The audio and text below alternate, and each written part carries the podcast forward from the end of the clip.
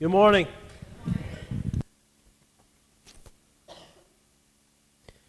Enjoyed worshiping with you so far. Looking forward to a, uh, a great rest of the day. Did you uh, catch a whiff when the door opened up just a minute ago? Did you catch, catch a whiff of that charcoal out there burning? It smells so good. I got to go out there just uh, just a few minutes ago, and uh, uh, best I can tell, they're cooking and not going up and down the slides uh, right now. So should, looks like they're looks like they're doing what they should be. Um, if you have your Bible, open to Matthew. open to Matthew 16. Matthew chapter 16, or turn on your phone, or whatever you do to get to Matthew 16. But go to Matthew, uh, go to Matthew 16. That's where we'll be in, uh, in just a few minutes. And I will promise not to go long because of the food. I will also promise not to go short because they threatened me not to. So uh, give them time enough to get ready to make sure everything is prepared before a line starts gathering. So uh, anyway, but I'm. Um, I'm uh, looking forward to, uh, to today, to the message, looking forward to wrapping up our, our series in, in Matthew. Now, it's been an interesting year so far because we started off talking about the Gospel of Matthew. And we rocked along for several months. As a matter of fact, there were 20 messages that I preached from the Gospel of Matthew. And then toward the end of the summer, you know, we paused and then I preached five weeks on a series about racism. And last Sunday, John Smith just did an outstanding job of wrapping that series up, did he not? And if you've not, if you weren't here and you've not listened to the podcast, I encourage you to go do so. Listen to what John has to say because he just he just kind of brought everything together that we'd been talking about for the previous month and a half or so, and uh, I really appreciated him doing that. And so now, where that leaves us is where we are today, and that is to talk about Matthew before we go on to something else. Now, before I tell you why we're going to wrap Matthew up today, I'll tell you about where we're going next week. Starting next Sunday, as Tim mentioned just a few minutes ago, we're beginning a new series in the book of Exodus. And everybody's familiar with the book of Exodus. Even people that don't go to church know at least something about this book. They've heard the name Moses, they're familiar with Pharaoh, uh, they know about the 10 plagues. You know, they know about the parting of the Red Sea. Okay, it's a story that everybody is, is familiar with. And we're going to take six weeks and we're going to to look at that story. Now, part of the reason why we're doing that is as, well, several of you know, you know, I'm at Lipscomb University in the Hazelip School of Theology working on a Master's of Divinity degree. And part of that is we have to present certain things throughout, throughout the year. And if you haven't figured it out, one of my classes is on the book of Exodus. You guys are so sharp. It's on the book of Exodus. Now, I could write six sermons and turn them in and then continue to preach something else, but I have a book list that is like this big and it keeps growing. And so it just seems to make more sense to me to preach what I'm writing. Does that make sense? You know, I don't know about you, but I, I, I sort of the mantra I live by is work smarter, not harder. And so I'm just going to preach what I'm working on. Plus, that, you know, that, that seems to me to say, okay, this justifies a little bit of those thousands of dollars that I'm spending at Lipscomb University because they get to manifest itself right here in the, in the life of the church. And that's part of the program anyway. The practicum part of this, this cohort that I am in is supposed to manifest itself here at Cornerstone. And so you're getting the benefit of what I am doing. And as I have said, if you saw my Facebook post, the discussion, the readings, the, the things that we're talking about within, within the 19 of us that are together in the cohort, and then there's small groups of us.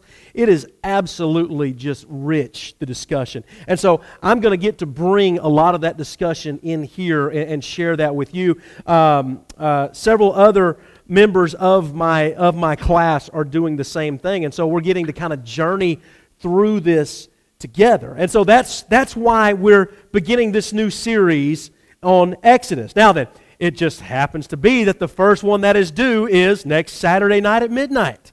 So guess what? Next Sunday morning at 10 o'clock, guess what you get? Sermon number one from Exodus. See how that works out? It's just amazing. What a coincidence that was. Now then, back to the Matthew thing. All right. We're a little over, well, we're about halfway through the book of Matthew. Now, it's impossible to preach the rest of the book of Matthew and get six weeks of series in on the book of Exodus. So today is going to be like the grand overview of the rest of the book of Matthew. Okay, now then, they told me not to go short, so I've got to really, you know, I'm not worried about going short. They also told me not to go long, so I've really got to move quick to make sure we get this in. But what we want to talk about today is as we look at the, the rest of this book in a very brief fashion, it's not like we're going to go chapter by chapter. I'm just going to hit really two main, two main highlights of the book, and we'll talk about them because I think they're very important. We're going to look at two different movements that take place within the book. And you see, you see the title is called To the Cross and To the World. Because I think that's what you see in the last 14 or so chapters of, uh, uh, of this great book. And, uh, you know, we see some pretty interesting things. Now, if you'll remember, all the way back to January, when we kicked this series off, I told you some things about the book. And I said there were three basic movements that you see that you see throughout this gospel of Matthew. Okay, first is the unveiling of Jesus. And that very simply is hey, a Savior is born. You know, it's the, it's the, the, the genealogy that lays out all of Jesus' family that goes way, way, way back into the Old Testament, touching on some of the characters that we might be talking about, or at least peripheral to our, our study in Exodus. And so it lays out all of these people that Jesus is related to. Okay? But then you have the birth narrative. We have the, the, the birth that changed the history of the world. When Jesus Christ, God, in the form of a baby, came to earth and tr- entrusted himself to human parents. Now then, all of us that are human parents, you know, we, I think we probably do a pretty good job. Okay? I mean, our kids, you know, they looked pretty healthy this morning, right? Okay? Yeah, amen. Yeah, some of them looked a little more healthy. Uh, extra doses of energy. They might have all been sitting on my row, or, or at least the row my wife was sitting on. And so, you know, I think uh, for the most part, you know, we, we do a pretty good job of, of, of raising our kids and, and making sure that they get what they need and have, you know, the things that, that they're supposed to have. But can you imagine what it was like to raise the Son of God? Now, some of our kids think they're God. But can you imagine what it was like to actually raise Jesus? I cannot imagine a more difficult task. I also cannot imagine a more difficult time to raise children than the time that, that Jesus did because of the political strife, because of the danger that was brought on to Israel by the, the, the Roman oppression. And so, as you're reading these early stories in the unveiling of Jesus. You have the, the genealogy, you have the, the birth narratives. But then as you move into chapter 3, you have something that is very, very significant, and that is the baptism of Jesus. Okay? And he is baptized. Okay? He's fulfilling Scripture, he's giving us an example of what we are to do. Okay? Everything that Jesus did is an example for us as his followers, right? Okay? He didn't do anything that, or let me, let me back up. He does not ask us to do anything that he didn't first do himself. Okay? Which is the mark of a good leader, is it not? Okay? Everything that Jesus asks us to do, he's going to do himself. And we're going to get to one of those things in just a minute, and it's a big one. But in chapter 3, Jesus is baptized. Okay, and you have this great scene where he's, he's baptized, and you have God speaking from heaven. This is my son. I'm pleased with what he's doing. Listen, you know, listen to this guy. Okay, so you have that, that affirmation from the Father. But then also, what do you have happening at the same time? You have this dove descending, and it's the Holy Spirit. Okay, and so you have these two witnesses that are affirming the ministry of Jesus. Okay? Because to be a rabbi, you had to have two affirmations. Okay, and so here, there are not two greater affirmations in the world than you can have than God the Father and God the Holy Spirit. And so as Jesus is baptized, you have God speaking from heaven, you have the Spirit descending from heaven in the, in the form of a dove. And it's right on the heels of that baptism that Jesus goes out into the wilderness and he's tempted by for 40 days. 40 days. And, and we read, we know of at least three of them. Okay? And for 40 days, Jesus withstood temptation. For 40 days, he said no to basic essentials like, like food. But he also turned down power. He turned down splendor. He turned down glory. He turned down the ability to overthrow those hated Romans and to rescue his people if he would just put his faith and his trust and his loyalty in Satan. But it does nothing. You know, at the end of that end of that encounter, it says that Satan left him until a more opportune time. You know, that's one of those phrases in, in, in, Scripture that when you read those things, you need to circle them, underline them, do something because you know this is talking about something else. Okay? It is setting up, you know, it's a, it's a narrative device, a literary device that is setting up something that is going to happen later on down the road in the story. Okay? And so when it says he left him until a more opportune time, that's, that's, a, that's a, uh, a note for us to sit up, pay attention, because something else is going to happen as we, as we move through this, this incredible story. So that's what happens in that first movement. You have, the, you have this unveiling of Jesus. Then you move into the second one. And it comes right on the heels of the temptation, but it's the public ministry and the public teaching of Jesus. The most famous sermon in the world, and you should, you should get this if you've been attending here anyway, because we spent several weeks talking about it. But the most famous sermon in the world is what? The Sermon on the Mount. Okay? And that's what we read about, or at least the way Matthew structures his gospel that as he begins his ministry, we read about the Sermon on the Mount, and it's in that sermon. You remember how practical it was? Do you remember how good the advice is? Do you remember how tough it was to try to actually live those things out? It wasn't easy, but you and I both know that the call of Jesus is never easy, is it? Jesus doesn't call us to an easy life. As a matter of fact, when Jesus calls us, as, as Dietrich Bonhoeffer said, when Jesus bids, I really need to say this because it's going to go better with something I'm going to say later, but I'll say it now since I've already tipped my hand. Dietrich Bonhoeffer says, when Jesus bids us come and follow, he bids us come and die. Now then, we'll come back to that. So you have this teaching. You have this, this Sermon on the Mount where Jesus is laying out what it looks like to be one of his followers what it looks like to love enemies, what it looks like to be honest with one another, what it looks like to have these different attitudes that we, we put in place in our lives that help us to look more Christ like. But then after that, you go through this, these chapters and you have all these healings. You have all these miracles that take place that, that substantiate some of the teachings that he's saying that substantiate his claim that he is the Son of God. Okay? And he performs things like, like feeding thousands of people. Okay? Because one thing about Jesus was is that in order to connect with people, he didn't just start preaching at them. He met their needs first. And that's, a, that's, an important, that's an important note for us, is it not? That if we're going to connect with people, if we're going to be the people of Jesus, a lot of times, the first thing we have to do is not preach at somebody, not tell them how lost they are, not tell them what a, what a terrible sinner they are.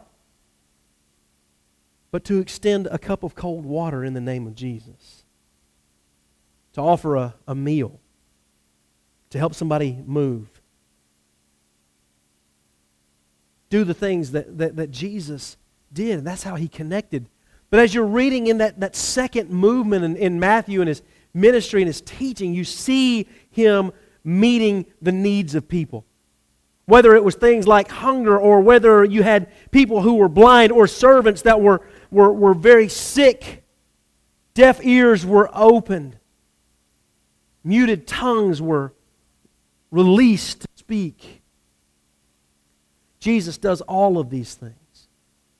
Then you get into chapter 13, and it's you know a, really good title for that chapter is just Parables of the Kingdom.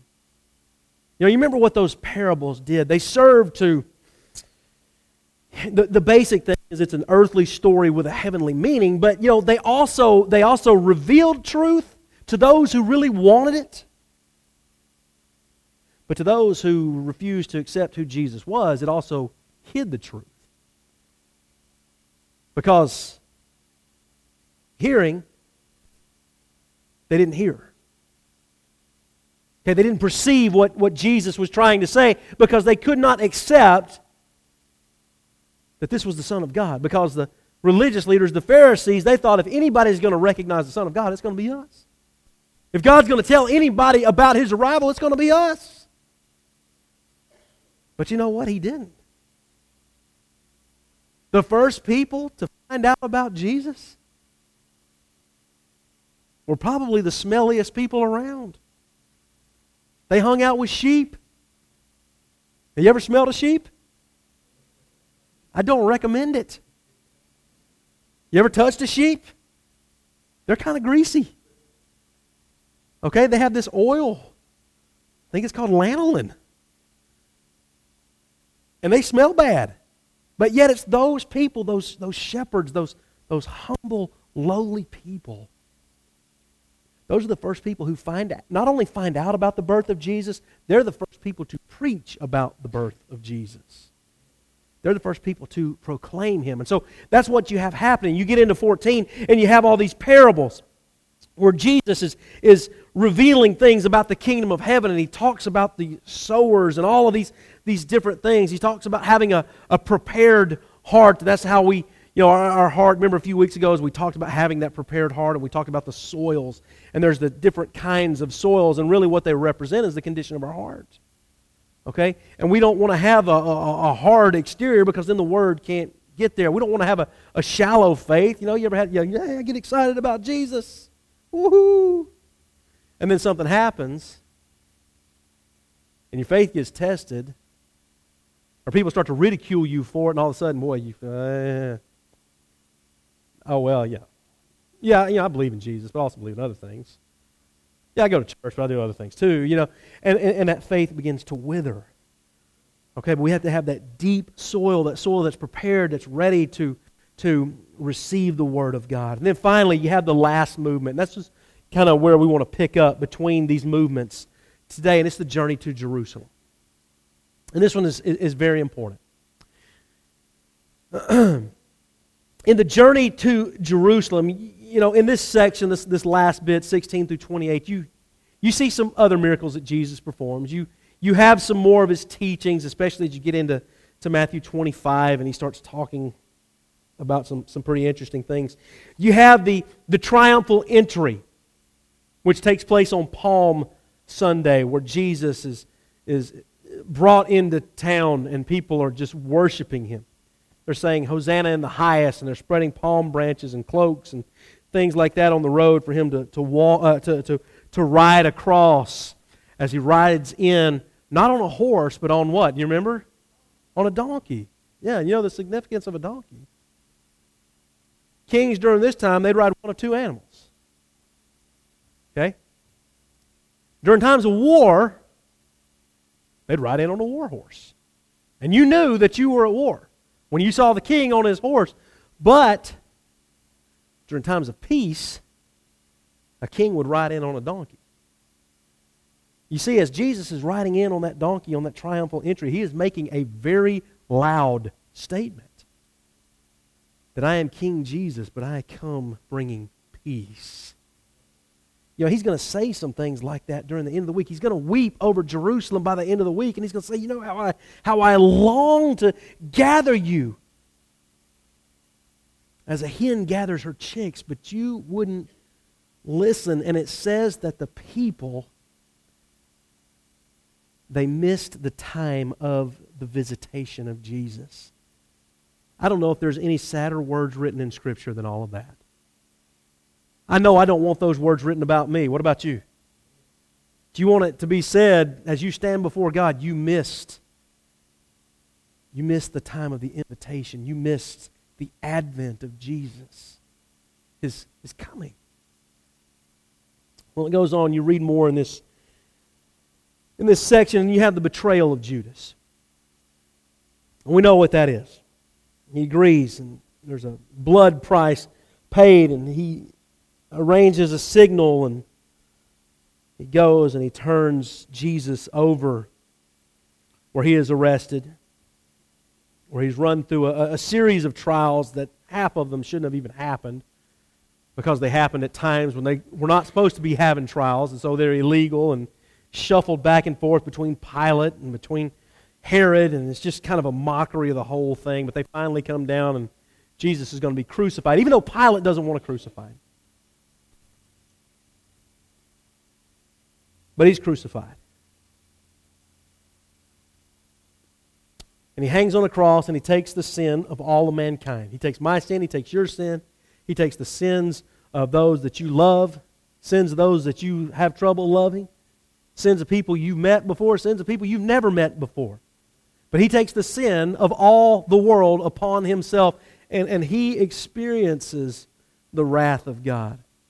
He experiences something that hopefully none of us will ever experience, and that is the forsaking of God. All so that you and I can go to heaven. All, and more than that, all so that we can be brought into the kingdom of God. Because I don't want to say just heaven, because that means we leave out a lot of stuff between here and there. And that also makes it sound like none of this stuff between now and then matters. But he brings us into the kingdom of God, and he includes us into the mission. Where we listen to the teachings of our master teacher, Jesus, where we rely on the Holy Spirit that indwells each and every believer and, and is our, our, guide and our, our counselor and our comforter. And we're to manifest those things in our life as we interact with, with one another and we interact with, with people. But that's the movements that, that sort of take place. That's the, the big movements that you see happening in the book of Matthew. Now, then, for just a few minutes, I want to look at, at two, two verses as we talk about to the cross. And that's where we pick up in, in John, uh, excuse me, in, in Matthew chapter 16. Matthew 16, 21 says this. And you have these, you have these literary things like this in the book. You see one. You see one at 417. From then on, Jesus began to teach. You also see one right here. Matthew 16, 21 says, From then on, and that's, okay, so that's, a, that's an indicator. There's something else. All right, there's a shift that's happening in the story. From then on, Jesus began to point out to his disciples that he must go to Jerusalem and suffer many things from the elders, chief priests, and the scribes, and be killed and raised on the third day. Now, then, this comes right on the heels of Peter's great confession. Who do people say that I am? Some say John the Baptist, Elijah, one of the other prophets. Jesus turns it back and says, No, no, I don't care what everybody else says. What do you say? Who do you say that I am? Peter says, You're Jesus. You're Christ. You're the Son of the living God. Jesus blesses him. He says, Hey, you're blessed for that. And based on that confession, this is what I'm going to build my church on. Peter, you're the rock, but that's not the rock I'm going to build the church on. The rock is Jesus Christ as the Son of the living God. And that's what I'm going to build my church on. Peter has this incredible moment and then Jesus says, Hey, oh, by the way, I'm fixing to go die.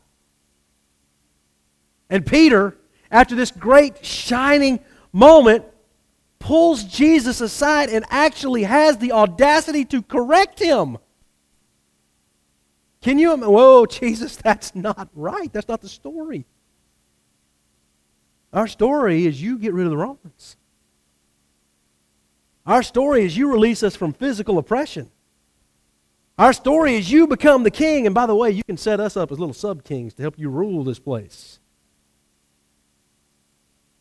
And that remark earns Peter the sharpest rebuke that Jesus ever laid out in Scripture. Get behind me, say it with me Satan. Ooh, that's hard. But you don't understand.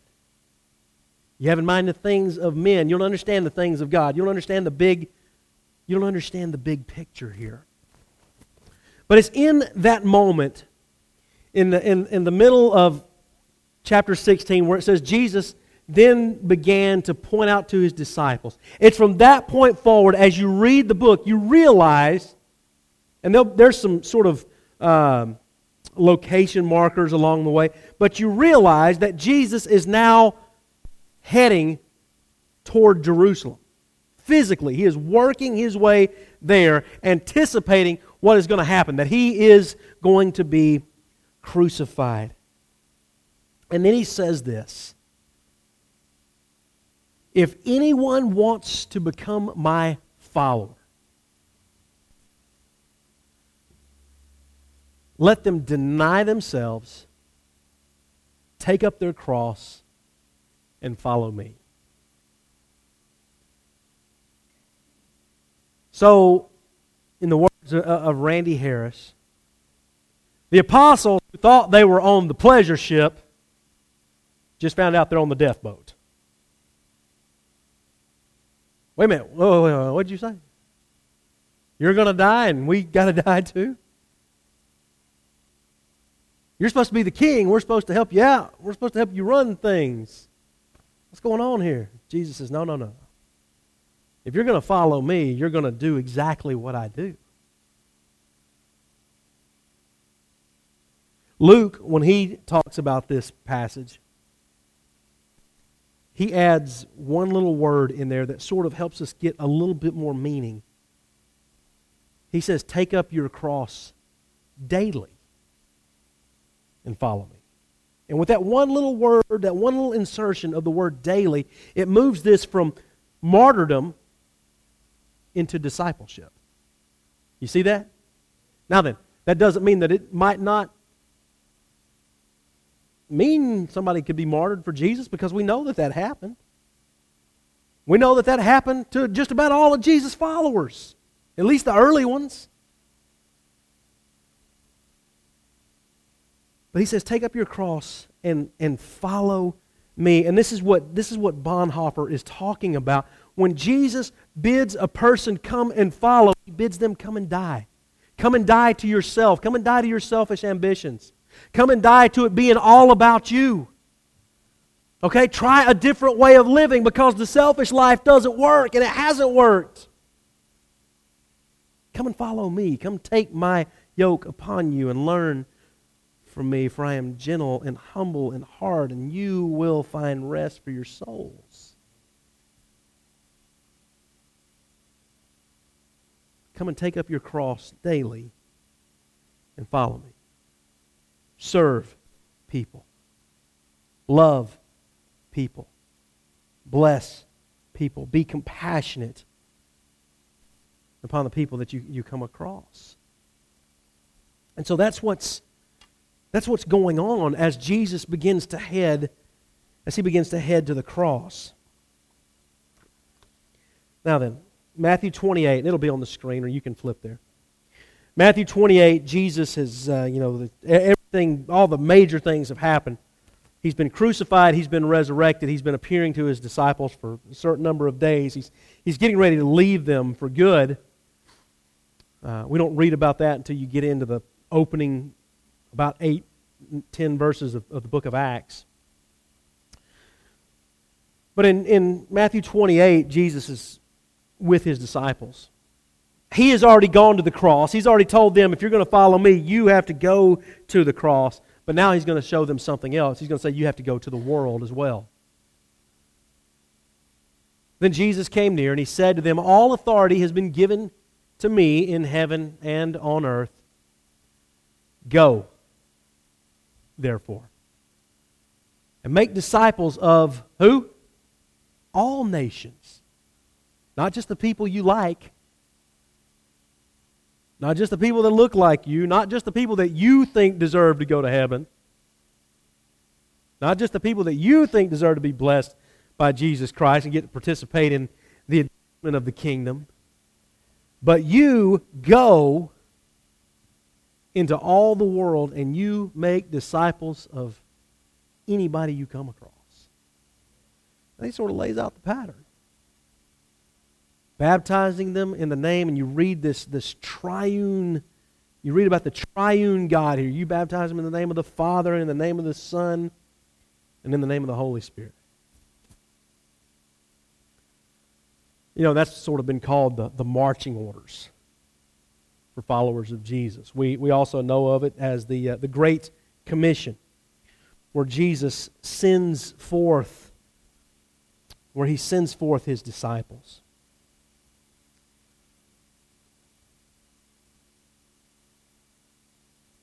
So he calls us to, to two things in the last portion of this book, really the, the last half. We see that, that Jesus, the, the, the main movement that we've looked at is Jesus is going to start going toward the cross. He's going to give up his life, he's going to die. But not only that, he's taken us with him.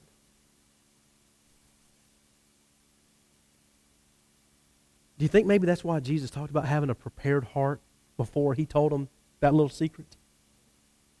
You know? What kind of heart do you need to have? You need to have a heart that's soft, like the soil, prepared to receive the word. You don't need to have a shallow faith because if you're going to follow me and you have a shallow faith, you're not going to make it. Man, Jesus knew what he was doing, didn't he? And so he says, I'm going to the cross. And if you're going to follow me, then you're going to the cross with me.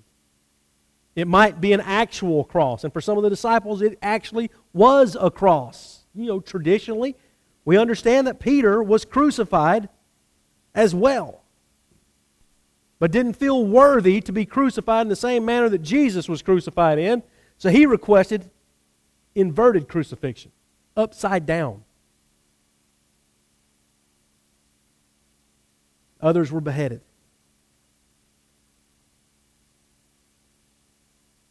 Far as we know, only one, John, didn't meet, as we might say, or others might say, a sticky end. He would go on to write some more things. He would, he would write the, uh, the apocalypse, the unveiling, the revelation that gives us this incredible glimpse of, of, of heaven. Talks about the reuniting of God's people and the tree of life that we've been banished from for so long in the garden. But when we come back and Jesus calls us home, we get to be around the tree of life, in heaven, where there is no night, where the gates are not locked because Satan is not trying to get in. But before then, Jesus calls us. And so the point that, that I want to make is, is very simply this. As followers of Jesus, we must take up and we must go into the world with the gospel. That's our call. If you are going to call yourself a follower of Jesus, then this is what it entails. It means that you are willing to take up your cross. It means that you are willing to follow Jesus wherever that may lead. And that doesn't always lead to good places. Now, sometimes it does. But there are other times where it absolutely does not. It leads to some very, very difficult places. But Jesus calls us to play two places. He calls us to the cross, and He calls us into the world with His message. And if we are going to be the followers of Christ, that's what He calls us to. Let's pray together. Father in heaven, thank you so much for the day you've given us. Thank you for this time that we've had to look at a big, large, sweeping section of your word. God, I pray that we've gained understanding from it. And I pray that anything that I've said that might distract, God, it would just fall off the ears of those that have heard it. That the important things will get through, will penetrate our minds and penetrate our hearts and our spirits. Father, I pray that you will help us to recognize the call of Jesus. That you'll help us to recognize that He is calling us to bear a cross. That He is calling us to go into the world with the message of the cross for the sake of those who do not know you. Father, help us in that because it's not an easy mission. Help us to bear that cross because it's not an easy one to bear. But we know that it is the power of Christ that compels us. And so we want to open ourselves and submit ourselves to that and to your rule and to your reign in our life. We want to ask for manifestations of the fruits of the Spirit in our life. Father, we want to ask we want to ask for more indwelling of your Spirit.